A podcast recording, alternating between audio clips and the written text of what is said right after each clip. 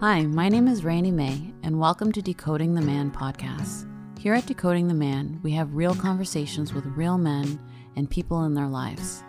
Whether we're talking about relationships, family life, masculinity, vulnerability, or mental health, we're having deeper conversations in a safe space.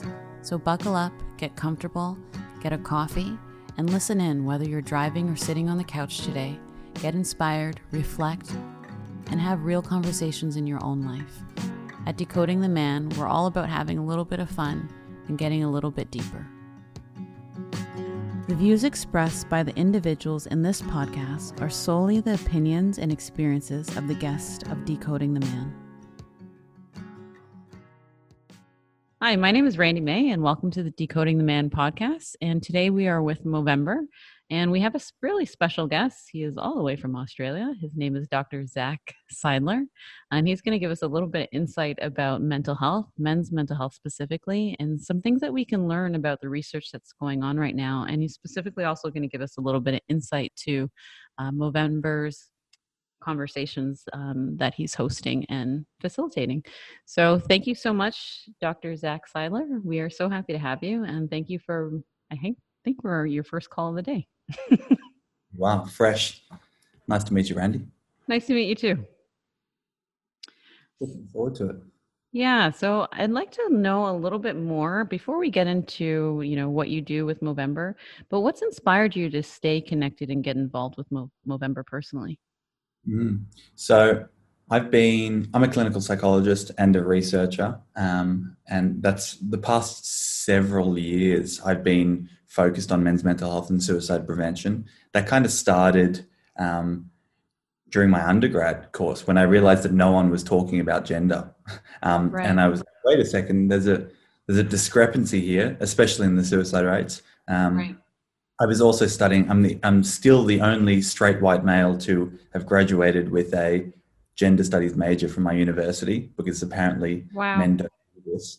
Um, and I was always intrigued, you know, the way that feminism spoke about masculinity and the way that it was conceptualized as this really foreign concept um, that is fundamentally harmful. Uh, it was always really interesting to me that uh, it seemed really reductive um, it seemed really problematic. And I was like, I think that there must be something going on here that we can talk to men about, that we can expand on to try to get a better sense of why men behave the way that they do.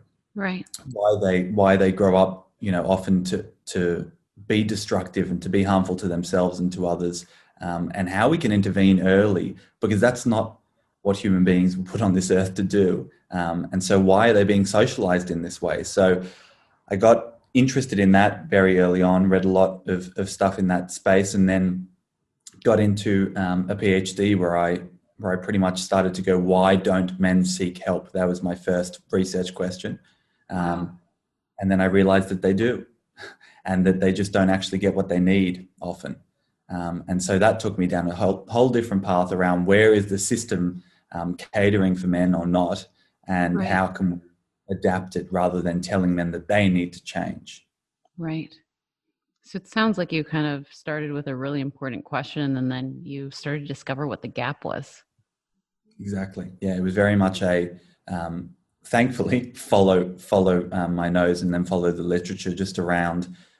Wait a second, what is this idea around? Um, it's it's like the status quo. It's just a stereotype that is thrown around. And everyone just follows and then yeah. it becomes a, a, truth and i was like this is actually harming men telling them you know there's this there's this famous german quote that i always um, put at the start of all my presentations by angst and ernst in 1990 that said women seek help and men die and i was wow. like that is just so morose and inescapable and and hopeless really right. Um, and so i just started to go it, it cannot be that way for all of us. We cannot be a homogenous group, and there must be a, a road to to change this. Tell me a little bit more. I mean, that's a really powerful quote. Um, tell me a little bit more of, about the gap that you discovered when you started to research for men's mental health. Mm. So, w- what I started to find is that while the prevalence rates for depression specifically are like three times higher in women. So they're much more likely to, to experience depression. They're also much more likely to attempt suicide, five to six times more likely than men. Men are much more likely to die by suicide. It's about three to four times more than, than women. And I started to go, wait a second, what's going on here? You then look at the at the help seeking rates, and women are, you know, two to three times more likely to seek help when they're suffering from a mental health issue than men are and so I started to, to delve into wait a second, there seems to be this, it's called the gender paradox, which is that while women seem to have more illness, men seem to die earlier. And so it's, right. it's what's going on here. And so uh, when I started to look at service utility and the way that services were being um, viewed, and this is in Australia and in Canada because I did a lot of work and I still do at UBC um, with my friends over there. And what I found was that men who do access help are less satisfied, are not motivated, they drop out earlier, they have fewer sessions, right? And when they drop out, they don't come back. So okay. you fucked it. Yeah. you've, you've got a really short window of opportunity. Yeah. And if you do not, and, and this is the whole, the, what I've always said, and it's, it's my theory, is that the system has not been made with men in mind. Right. The idea is is that Freud and Jung back in the day, ages ago, my um, colleagues, they um they created psychotherapy as a means to um, limit women, really, as a means to get into women's heads around hysteria and all of this misogynistic crap, which we don't believe in anymore. But it was a way to avoid their own issues because they had plenty of issues. I can assure you of that. And so, um, I think that the men who created this field um, created a system that eventually has become really feminized over time. It's become right. an emotionally communicative, really vulnerable space, um, which men do not feel comfortable in often. Um, and so, suggesting though that men have nothing to say, that men have no feelings to share, don't understand their emotions is crap. It's not true. It's just a means of getting to that point where you can provide a space that is safe, that is respectful, and that understands their masculinity rather than expect something of them. No, I really appreciate you explaining that because um, what makes what like the next question that comes to mind really from listening to what you just said is how do how do you work towards redefining male masculinity in a healthy way? Mm. So to start with, I, I call it masculinities. Um, okay. m- mutual plural coalescing, contradictory. Like the idea that a, a dad is going to go to the bar and have a drink with his carpenter mates and then come home and he's going to watch a Disney movie with his daughter and cry with her. These things can coexist. The idea that you need to be one thing all the time, moment by moment, it's constantly shifting. So, what I always say is that I'm moving towards people people talk about positive masculinity or healthy masculinity. I just talk about flexible masculinity. Okay. there's nothing about stoicism or strength or power or self-reliance that are fundamentally harmful. It's just when they're applied rigidly that's when it becomes really problematic you cannot go into every situation with the same set of rules it's not going to help you and so what i always tell men is like this is not the way towards self-betterment you're here to try to improve yourself. Uh, you know, men are naturally constantly trying to achieve, but yet you're putting up all these roadblocks in the way, which go, I'm going to only do it on my own. I'm going to only keep everything to myself. That is not adaptive. That's not beneficial for you. So give it up and try something new. Yeah, talking, you know, saying that it's this idea of being rigid um, how do you break how does someone work on how does a man work on build, kind of breaking down those walls of that uh, rigid narrative mm. well you'd know like the fundamentals of therapy full stop are to go where are you being rigid and how can we open that up because if if you're rigid then you're extremely anxious then that's where ocd comes from that's where depression comes from it's all around i am this person this is how things are this is how i will be and so it limits you completely. And so what I always do with these guys is I go, why do you think you have to be this way? How can things be different? And let's do some insightful reflection on why you might be behaving in the way that you are. Because they often like I, I don't know how many men you know who have thought about their masculinity you know i don't know many i hang around with extremely woke dudes and we still don't have that type of dialogue necessarily we talk about domestic violence and we talk about mental health as things that men go through but breaking down masculinity and, and looking at it um, from a bird's eye view uh, to go where did this come from and why am i acting this way? has always been the most intriguing thing for me to do. I typically have female friends mostly because they're the ones that question this stuff because that's that's what women have done since the 60s and 70s they go I have no power. Why is that? And what can I do about this to understand where I come from? Men are having a gender reckoning now. It's taken a while but they're having to realize that Harvey Weinstein is an asshole and I don't want to be like that so what do I have to do differently to not end up there how have I been taught to behave? And hopefully, society and men themselves, like me as a male friend of my other male friends, are going to call out other guys to go, not I'm going to shame you for the way that you behave, but I'm going to make you question your your natural instincts around this stuff and go, this isn't all there is. that There's more to life than than the way that you think that you should behave, and so let's start to think about that. Yeah, I think that's so important that you're talking about and encouraging men, whether it's in your circle or outside of your personal circle, to really think about like, why do I do what I do? Um, and to kind of dig deeper and start peeling back the layers um, so that they can get to the core of like who they are. They're not this job that they do, they're not this experience, but they're so much more. They're multifaceted. And like you said, masculinity is not singular. You know, um, the core is not a beautiful place always either. And that's what I always try to stress to them. You're not going to peel away the layers and find this strawberry in the middle that's sweet and lovely. It's like it could be it could be painful, you know, especially yeah. if you've got a dad who is abusive or violent or you've got um, role models who suck. You know, this the thing that we're trying to work towards is positive male role models. There aren't enough of them, you know if anything, Justin Trudeau in, in Canada is one of very few men who seem to have any understanding of their masculinity in the public space. Right. Um, and so men don't have, they've got Joe Rogan and Jordan Peterson and all of these guys who just seem to go, be strong all the time, tell everyone they're stupid, and you'll be fine. Hold on to power for dear life. Um, but what we need to show them is that holding on to that power is actually the least powerful thing you can do. It's really painful, it's time consuming, and it eventually will harm you. And that's why we end up with, with men dying, you know, four to six years younger than women. Male role models. um, it's a tough time yeah. for that right now. I think it's fair to say, and I appreciate you saying that. Um, how can we encourage men to be better role models for each other, but you know, the generations that are coming after them? Mm. Um, and I think that leads us to kind of getting to know a little bit more about your relationship with Movember Conversations. For sure. Yeah, if you could so, tell us about that. Yeah.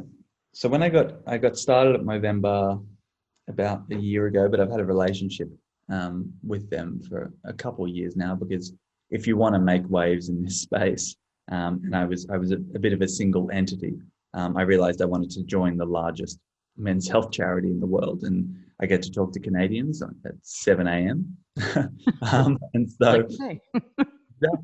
and so um, I, I, realized that there was there was a lot of scope here, and there's we've got a huge audience, thankfully, um, because the moustache is the best conversation starter you can possibly have. And so we started to realize um, that lots of men really want to have conversations with each other. They want to have meaningful conversations, but they say that they don't have the words. They feel awkward if there's stubbornness. There's all of these barriers that come up um, that feel overly problematic and difficult to, um, you know, navigate. I guess for many of them. And so what we what we came up with is this online tool um, called Movember Conversations, which is literally an interactive um, exchange between two guys going through various situations, whether it be loneliness and isolation, um, or they're struggling with their finances or unemployment. It's all of these risk factors for mental health and suicide in men. And we actually have, if you go to the website, you can see a, a very clear text exchange between these two guys. And so they're talking to each other, and he's going, Oh, I'm having such a shit time. And the other guy goes, You know, what's up, blah, blah, blah. And there's just a bit of banter at the start.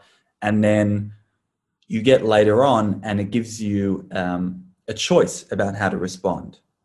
So it gets you to the, that point where you're, where you're on the precipice of having a really meaningful conversation with this guy.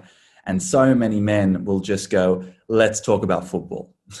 they right. will naturally just go, wait, here's the easy way out. We're gonna we're gonna do this, or there's actually we can just talk about our wives. We can talk about anything um, right. that doesn't involve that deep emotional material. Um, and what this tool kind of shows you is that if you choose one of these options, you're not going to be bombarded with a flood of emotion from guys. It's not how it necessarily works, but you're going to pry open the door and you can come back later. And so what we try to show is that uh, we have the words for you if you might not have them. And um, if you go and you check out the tool at movember.conversations.com, you, you can really find out um, that there is a way to have these conversations using a model called ALEC. So I like to think of Alec Baldwin just sitting on my shoulder talking to me. And it really just breaks down as ask, listen, encourage action, and check in. Those are the four tips. And asking means being observational. It doesn't mean being like, are you okay? Because that's not the most useful question sometimes. It's like, hey man, I noticed that you haven't been, you know, responding to my messages recently. It's observing something he does, and then that's going to get, get you a specific in in a way.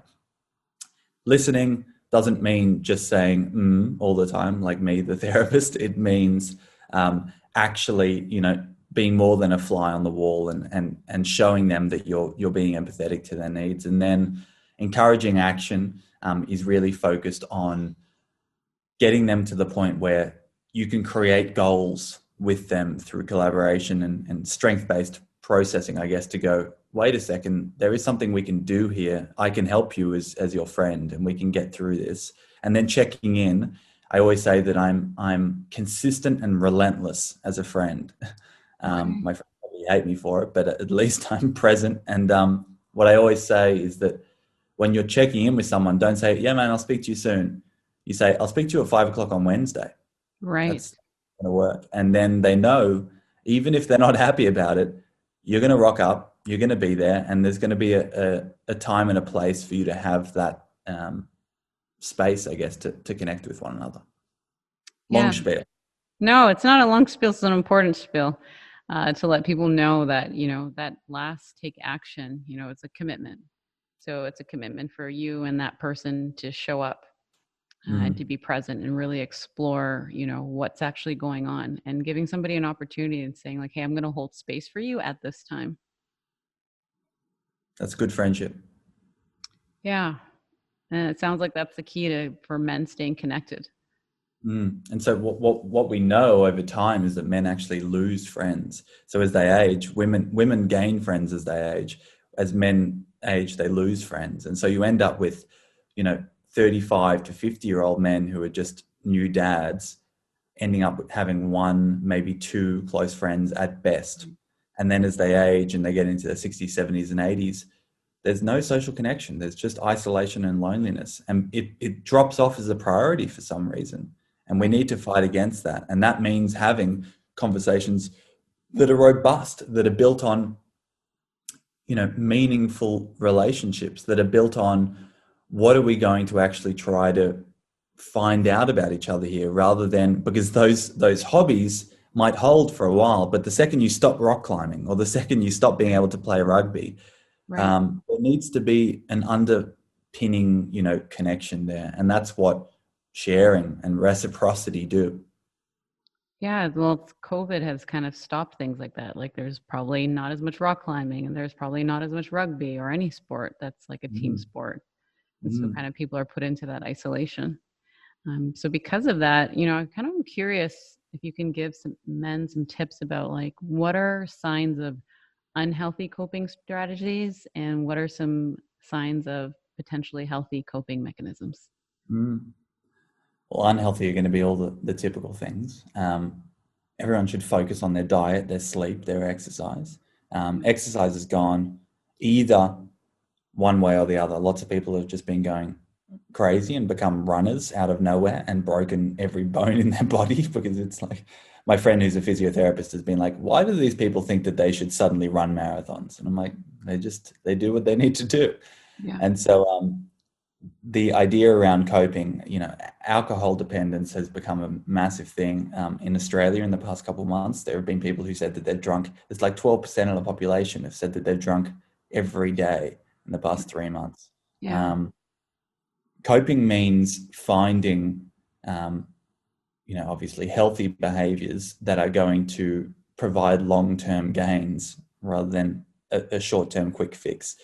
Anything that presents itself as a short-term magic bullet um, is is not going to help you in the long term, and that means you know diet-wise as well. E- eating shit feels good for five minutes, and and then it immediately starts to, to to feel pretty bad. And so, I think that that men should realize that the long-term gains around coping come from speaking with the people that they love, having a laugh, um, you know, exercising regularly, but doing something that they want to do. It's finding motivation um, to get up in the morning, really.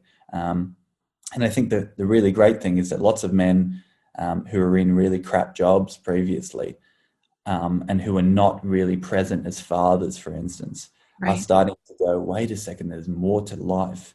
And so I'm hoping that there's going to be a really great silver lining here um, for lots of guys to go, again, as we said at the start, this isn't how things need to be. And just because I was stuck in that structure, I can now have a mild existential crisis that is going to lead to, to self betterment and to adaptation. Um, right. So I'm waiting for that. If you could, if you had two things you'd like to tell men that's connected to their mental health and well being, what message would that be? So if you had two messages to give men. Wow. If you have three, it's okay. Let's see what I can come up with. Um, well, the first would be around reluctance and denial. Um, they're really natural.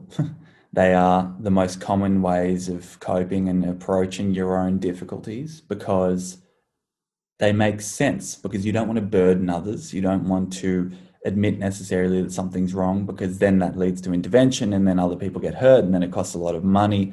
Um, but I can assure everyone, having been through this hundreds of times now with plenty of clients who come in and they say they don't want to do this, they don't want to do that. What happens is that if you invest early, if you put in the time and the work and question yourself and push yourself and start to understand as I've said, why you are behaving in the way that you are and how things can be different. You get a roadmap towards. Um, it's, I wouldn't go as far as enlightenment, but there is there is a sense of there is a sense of enrichment um, that comes from really pushing through that initial pain towards understanding yourself. And so, I would always stress that that denial and that that reluctance um, to work hard at this stuff because you think that you know brushing it under the carpet is going to be easier.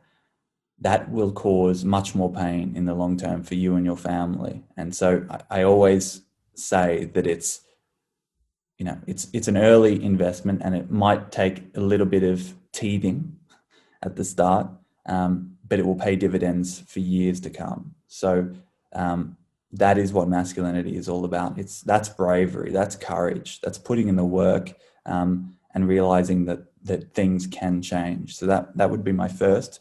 Um, the second would be around connection and and realizing and questioning who are the friends that I have right now and what is this friendship based on.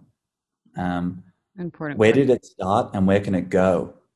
Um, and so what I always say is there has to be a way for you to build something with someone um, that is based not merely on shared experiences, but is based on shared values and shared, you know, love of life and shared ideas around your capacity for change. So find someone who pushes you, find someone who questions you. Um, don't shy away from those relationships and and hold on to them for dear life, because if anything, COVID nineteen has, has showed that it's those meaningful, you know, really deep connections that help us thrive. Oh, thank you for those two messages. I think they're very important, and I really hope people take them to heart.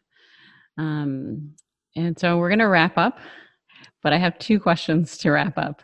So, if you can give people three reasons why they should become a part of Movember, what would they be? Oh, well, to, to follow up with the second part of my last yeah. question, you get a community. Um, you get connection amongst men who are similar minded. Um, so that's great fun. I would always suggest that you get events, you get all of this um, type of meaningful interaction that is pretty hard to come by. As as guys, I've got so many male clients who are like, "Where do I go and meet men? Where? How do I? Is there a meetup? What do I do?" It's like women have all of these hobbies where they can just drop in and suddenly they're best friends, and guys are like everyone's standoffish. So Movember is a great way of of fighting against that. Um, we're extremely inclusive and and pretty happy go lucky. Um, the second reason would be it feels damn good, not the moustache growing itself, because that can be itchy, but um, raising money um, and knowing that it's going to a place where we we believe that we are really, you know, helping change the face of men's health. Um, yeah. We are fundamentally each day coming in. I'm surrounded by 200 staff across the world, um, incredible people who put in the hard yards to make sure that we, you know, actually achieve our goals, which are, you know, to really help men live longer, happier, healthier lives. So that gets me up in the morning, and I know that it gets all of the Mo Bros and Mo Sisters up in the morning as well. Um, so that's always fun. And then the third would be you look like an idiot with a mustache. So why would you not do it? It's just the best. It's a conversation starter. I get to walk around and people are like, why are you Pablo Escobar? And I'm like, mate, just deal with it. It's just how it is today.